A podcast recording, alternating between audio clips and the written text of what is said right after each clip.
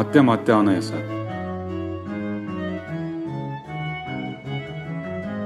Programımızın bu bölümünde Avukat Gülten Kaya, anayasanın düzeltme ve cevap hakkı başlıklı 32. maddesini anlatacak.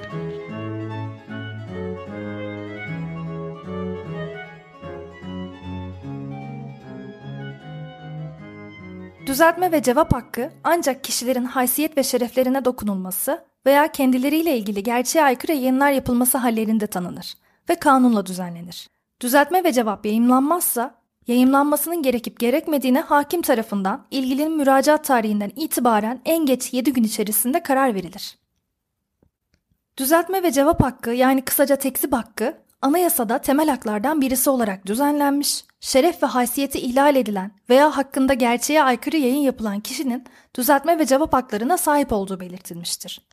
Cevap ve düzeltme hakkı yoluyla etkin ve hızlı bir şekilde yayın sonucu ortaya çıkan yanlış anlaşılmalar veya kötü sonuçlar ortadan kaldırılabilir. Bu hak daha etkin ve hızlı çözüme ulaşılmasını sağlar. Bir kişi hakkında şeref ve haysiyetini ihlal edici veya gerçek dışı bir yayın yapılması halinde kişiler bu yayına karşı cevap verebilirler veya düzeltme haklarını kullanabilirler. Düzeltme ve cevap, gerçeğe aykırı yayında yer alan bilgilerin gerçeğinin ne olduğunu kamuoyuna açıklama fırsatı verir. Şeref ve haysiyete yönelik yayınlar her zaman bir suç unsuru içermek zorunda değildir. Örneğin bazen hakaret, iftira boyutuna varacak şekilde saldırılar olabilirken bazen de ceza kanunu bakımından e, herhangi bir suç teşkil etmeyen yayınlar yapılmış olabilir ve fakat içeriğinde herhangi bir suç unsuru yer almaz. Suç oluşturmaları halinde de yine yargılama sürecinin uzun sürmesi ve yayını takip eden kişilerin ceza ve yargılama sürecinden haberdar olmamaları sebebiyle bu kişilere ceza verilse dahi saldırıya uğrayan kişiyi tatmin etmeyebilir. Teksip hakkı kişilere ihlal hangi yolla yapılmışsa aynı yolla cevap verme imkanı tanır. Radyo ve televizyon yoluyla yapılmışsa cevabı da yine radyo ve televizyon aracılığıyla, internetse internet aracılığıyla, basınsa basın aracılığıyla cevap verilmesini sağlar. Teksip hakkının doğabilmesi için iki temel koşuldan birisinin gerçekleştirilmiş olması gerekir.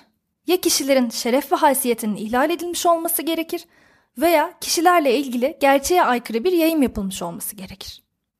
Cevap ve düzeltme hakkı yalnızca süreli, dönemsel yayınlar için mümkündür. Süresiz yayınlarda, örneğin kitap ya da broşür gibi yayınlarda yani cevap ve düzeltme hakkı kullanılamaz. Cevap ve düzeltme hakkı basılı eserler için basın kanununda, bunun dışında özel özel radyo ve televizyonlar için düzenlenmiştir. İnternet üzerinden yapılan yayınlar için düzenlenmiştir.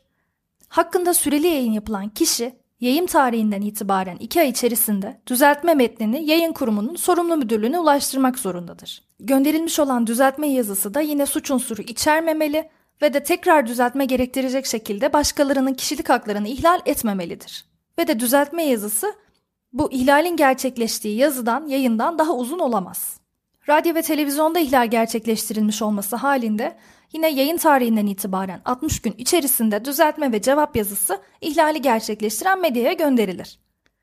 Medya hizmet sağlayıcıları da bu yazı üzerinde hiçbir düzeltme ve ekleme yapmadan düzeltme yazısını aldıkları tarihten itibaren en geç 7 gün içerisinde o yayının yapıldığı saatte ve programda izleyiciler tarafından kolaylıkla takip edilebilecek ve de açıkça anlaşılabilecek bir biçimde düzeltme ve cevabı yayınlamakla yükümlüdürler.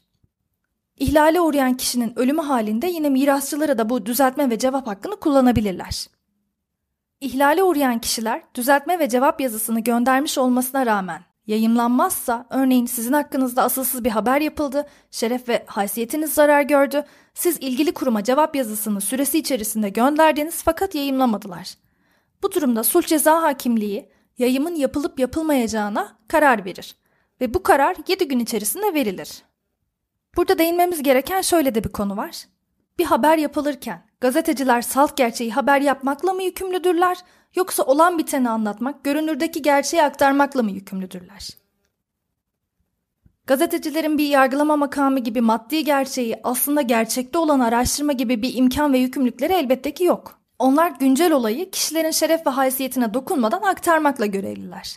Örnek verecek olursak bu bir yargıtay kararı. Bir kişi hakkında sahte çek vermek suçundan cezaevinde kaldığı hakkında bir haber yapılmış. Sonrasında bu kişi adli sicil kayıtlarını delil göstererek daha önce hiç sahte çek düzenleme suçundan yargılanmadığını ve bu hususta hiç cezaevinde yatmadığını, sadece karşılıksız çek verdiği Niye? Yani karşılıksız çek vermek suçundan yargılandığını söylemiş.